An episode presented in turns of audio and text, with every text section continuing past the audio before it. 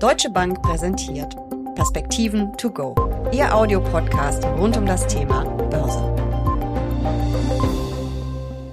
Von wegen ruhige Sommerzeit. An der Börse ist einiges los. Die Europäische Zentralbank hat die Zinsen stärker erhöht als erwartet. Was tut die US-Notenbank? In den USA läuft die Berichtssaison auf Hochtouren und auch in Europa gibt es immer mehr Zahlen. Wie stehen die Unternehmen da? Wie blicken sie in die Zukunft? Und wie reagieren die Märkte? Darüber sprechen Uli Stefan von der Deutschen Bank und ich in den Perspektiven to go. Mein Name ist Jessica Schwarzer und damit herzlich willkommen. Uli, die EZB nimmt den Kampf gegen die Inflation auf mit einer Zinserhöhung, die höher ausfiel als erwartet. Trotzdem gibt es Kritik zu Recht. Ja, ich glaube schon zu Recht, denn äh, Frau Lagarde und die Europäische Zentralbank haben die sogenannte Forward Guidance vom Tisch gezogen. Das ist ein Instrument, was Notenbanken nutzen, um insbesondere den Kapitalmarkt darauf vorzubereiten, wie sie denn in den nächsten Monaten agieren werden. Frau Lagarde hat zwar geäußert, dass die Zinserhöhungen voraussichtlich weitergehen werden, aber wie gesagt, als formales Instrument, um hier den Kapitalmarkt zu informieren, ist das vom Tisch gezogen worden. Das weckt bei mir so ein bisschen die Zweifel, ob man denn wirklich energisch weiterhin gegen die Inflation vorgehen will oder ob man nicht sagt, ah, die konjunkturelle Abschwächung ist schon erkennbar und wir nutzen jetzt eben den Schritt oder die Zeit aus, um einen 50 Basispunkte Schritt, 0,5 Prozentpunkte zu gehen, weil wir es nachher dann schwieriger haben werden.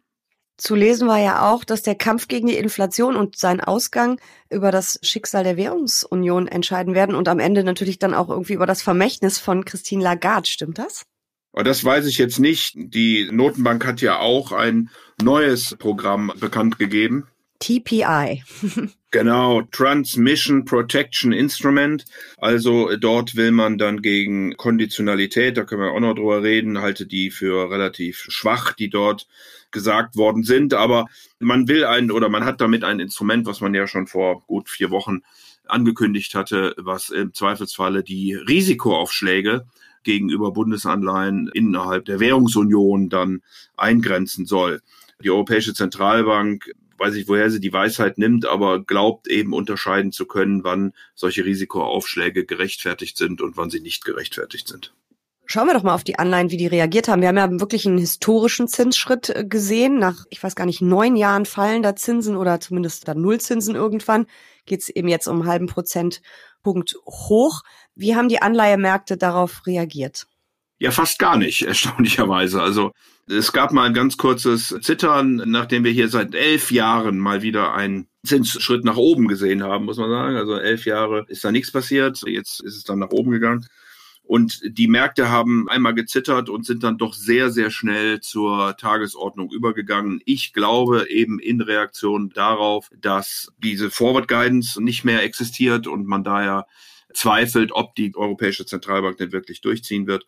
Und zum Zweiten eben, weil es Konditionalitäten hier gab bei diesem Programm zur Eindämmung von Risikoaufschlägen. Ich glaube, all das ist nicht so richtig überzeugend am Kapitalmarkt bisher angekommen. Von daher wird man da sicherlich auch verbal nochmal nachschärfen müssen. Eine Zinserhöhung heißt das, dass wir die leidigen Minuszinsen, dieses Verwahrentgelt endlich los sind als Sparer?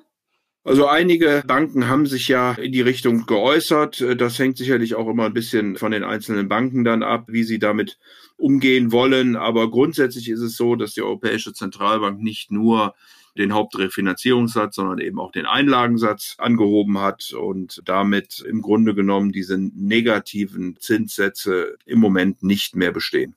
Du hast gerade schon beschrieben, wie die Anleihen auf den Zinsschritt reagiert haben. Wie sah es an den Aktienmärkten aus? Weil das war ja schon ein größerer Zinsschritt, als eigentlich erwartet worden war. Ja, aber wie gesagt, in Verbindung mit der äh, normal Forward Guidance gibt es Zweifel, ob man denn tatsächlich dann die Zinsen so anheben wird. Also die Analysten Erwartungen gehen seitdem weit auseinander, was denn bis zum Jahresende dort noch passieren könnte von was war denn da geschätzt worden vor der Zinserhöhung? Man hat ja schon mit mehreren Zinsschritten, glaube ich, gerechnet, richtig? Ja, man hat damit gerechnet, dass die Europäische Zentralbank mindestens zwei Prozent gehen wird. Und jetzt sind die Schätzungen bei vielleicht einem Prozent bis zweieinhalb, drei Prozent. Also es ist, wie gesagt, etwas Stochern im Nebel, seitdem man nicht mehr genau weiß oder nicht mehr gesagt wird, wie man denn vorgehen kann. Und es ist natürlich jedem klar, dass sich die Dinge immer ändern können und die Notenbank an dem Tag entscheidet, an dem sie entscheidet. Aber wie gesagt, jetzt ist noch mehr Ungewissheit da und ich habe den Eindruck, dass doch die überwiegende Zahl der Marktteilnehmer eher eine vorsichtige Europäische Zentralbank erwartet. Denn, Jessica, man darf nicht vergessen, direkt einen Tag nach dem Zinsentscheid kamen dann die Stimmungsindikatoren der europäischen Wirtschaft, auch für einzelne Länder. Und da sieht es ganz, ganz mau aus. Also da sind wir auf Rezessionsniveau gefallen. Wir haben zuletzt auch den IFO-Index gehabt in Deutschland. Auch der ist deutlicher noch zurückgegangen, als erwartet worden war. Also das sieht nicht wirklich danach aus, als könnten wir uns über große Wachstumszahlen freuen. Auch die Bundesbank hat das jetzt in ihrem letzten Monatsbericht unterstrichen und hat gesagt, dass sie doch eher ein schwaches zweites Halbjahr erwarten. Das ist natürlich alles auch abhängig dann von Öl- und Gaslieferungen vor allen Dingen. Wie sich der Ukraine-Krieg weiterentwickelt, die Russland-Krise? Genau, wird Russland weiter Gas vor allen Dingen liefern und eben die Frage, was macht China und die No-Covid-Strategie, wird dort nochmal eine Welle auftauchen und wird die kommunistische Partei dann das Land wieder in den Lockdown schicken und damit Probleme bei den Lieferketten auftreten. Also davon ist es sehr stark abhängig, aber insgesamt sieht es eben für den weiteren Jahresverlauf und auch in das Jahr 2023 im Moment nicht wirklich ganz toll aus. Aber auch wenn jetzt für Europa eigentlich mit einer Rezession gerechnet wird, also ich habe wenig Strategen gelesen, die das nicht sogar sehr stark prognostizieren, dass es kommen wird, also sehr deutlich. Gibt es aber ein bisschen positivere Stimmen für die USA? Da wird ja mit einer milderen Form des Wirtschaftsabschwungs gerechnet. Ja, auch da streiten sich natürlich die Auguren, wie sehr denn äh, die USA hier von den Zinsanhebungen betroffen sein werden auf der ökonomischen Seite. Wir haben auch hier die Stimmungsindikatoren, die wirklich deutlich nach unten gegangen sind. Die Fed ist sicherlich sehr viel aggressiver als die Europäische Zentralbank. Man kann das an den Differenzen der zweijährigen Zinsen in Europa versus USA erkennen. Man kann es aber auch am Euro-Dollar-Kurs erkennen. Und es wird erwartet, dass die amerikanische Notenbank mindestens 75 Basispunkte machen wird im Juli noch. Und das bedeutet dann, dass sie auf 2,25 bis 2,5 gehen wird. Hier war sogar schon mal von 100 Basispunkten die Rede. Also man sieht, dass die amerikanische Notenbank sich hier deutlich stärker gegen die Inflation stemmt und die große Frage ist eben, ob das mit einer milden Rezession, vielleicht sogar mit gar keiner Rezession, also einem sogenannten Soft Landing, einhergehen kann oder ob die amerikanische Notenbank eben auch die amerikanische Wirtschaft in die Rezession schickt.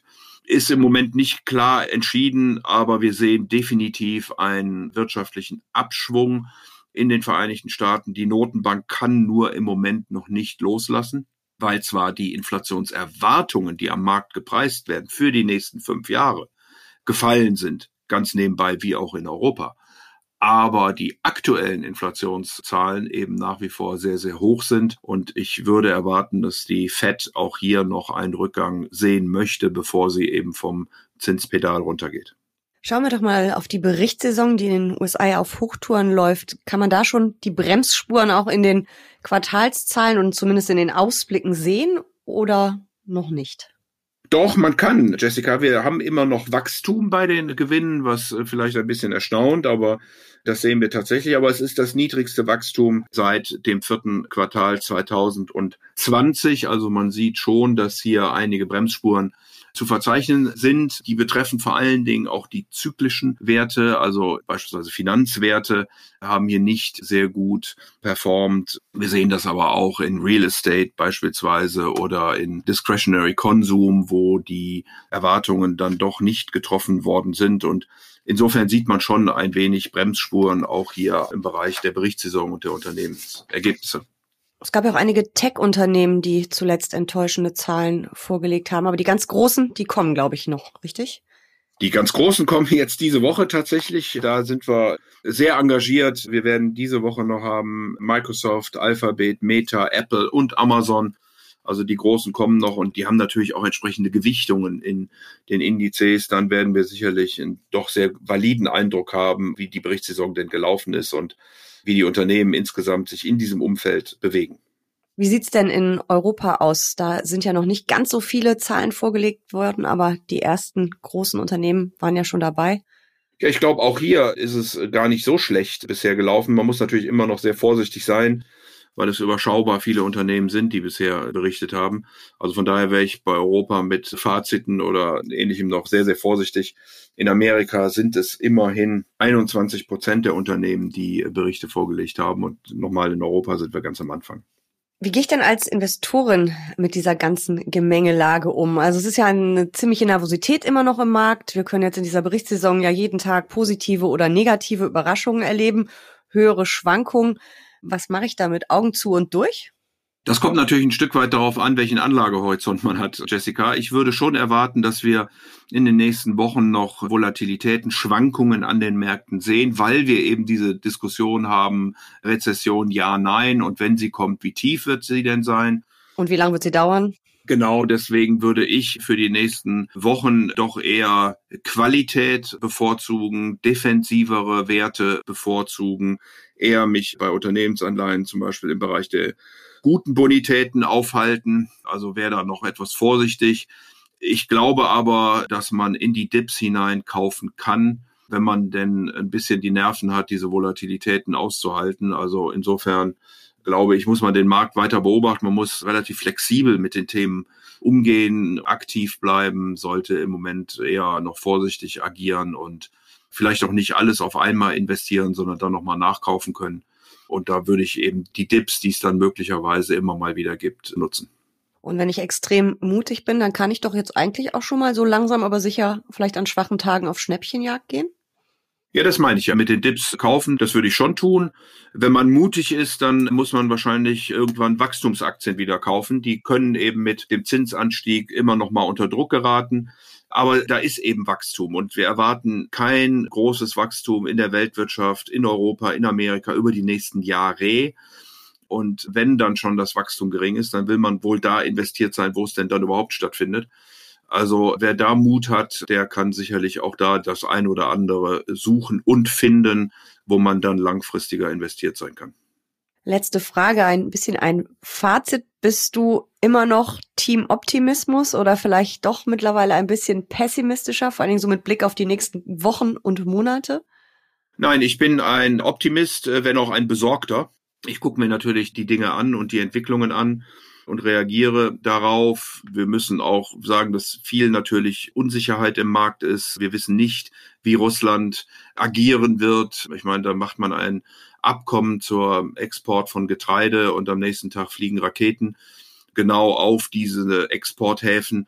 Das ist schon bemerkenswert und insofern muss man, glaube ich, mit allem rechnen. Es gibt auch jetzt Säbelrasseln wieder zwischen China und den Vereinigten Staaten von Amerika. Da steht ja im Raum, dass Nancy Pelosi, die Speaker of the House, Taiwan besuchen könnte.